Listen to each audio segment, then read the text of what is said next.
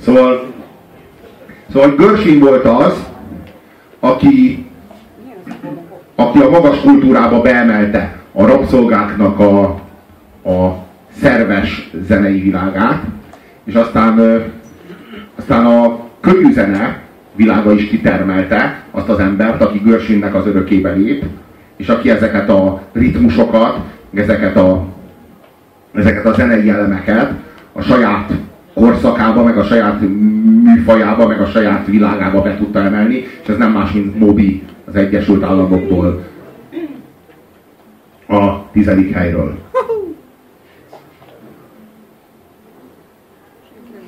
Igen. 65-ben született, szóval nem egy mai csirke. Ö, jellemzően 30-as éveiben futott be, és ö, korábban ő, tehát ez a, a, a pályája elején teljesen más művelt, mint a pályája csúcsán, amikor befutott.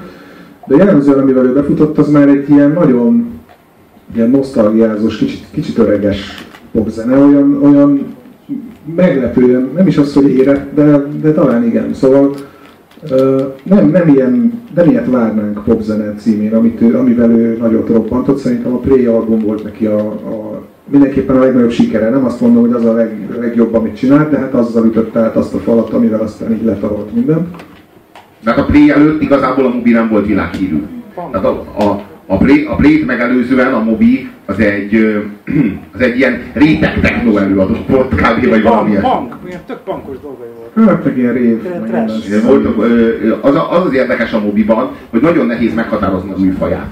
A Play, a Play című lemez az nagyon egyértelműen ezekre az ilyen ilyen déli rabszolga aratóénekeknek a világára hajaz. Igen, de gospel meg spirituális be, belecsúszik finoman, de azért persze meg, megütve ezzel a high-tech szinti poppal, amit a háttér sugalott a városban. Szóval abból a közegből, ahonnan ő jön, azt hiszem New Yorki talán? Vagy nem? Mindenképpen keleti parti. Szerintem szinte biztos, hogy New Yorki. Mindenképpen parti. Mindenképpen amerikai.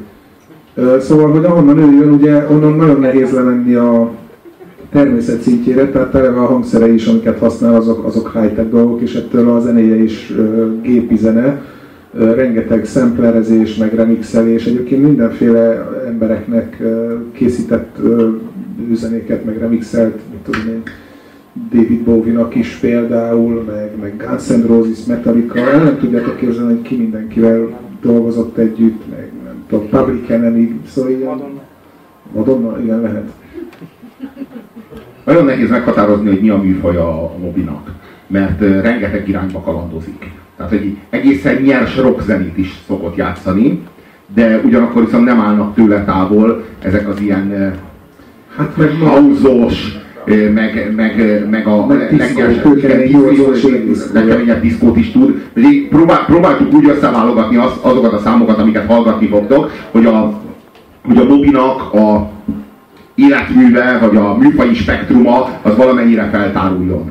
Most akkor hallgassatok meg egy olyan számot, ami kifejezetten a, a Play című lemezen található, kifejezetten ez az ilyen, ezekre az ilyen déli, e, ilyen fekakeresztény spirituálékra, meg ezekre az ilyen New Orleans-i, gospel, igen, blues, tehát ugye, de, szinte látni fogjátok, tehát a, a, a, a Play című lemez az szinte az elejétől a végéig olyan, hogy látod, amiközben hallgatod a zenét, látod a rabszolgákat, ahogy szedik a gyapotot és, és sír a szájuk erre a ritmusra éppen.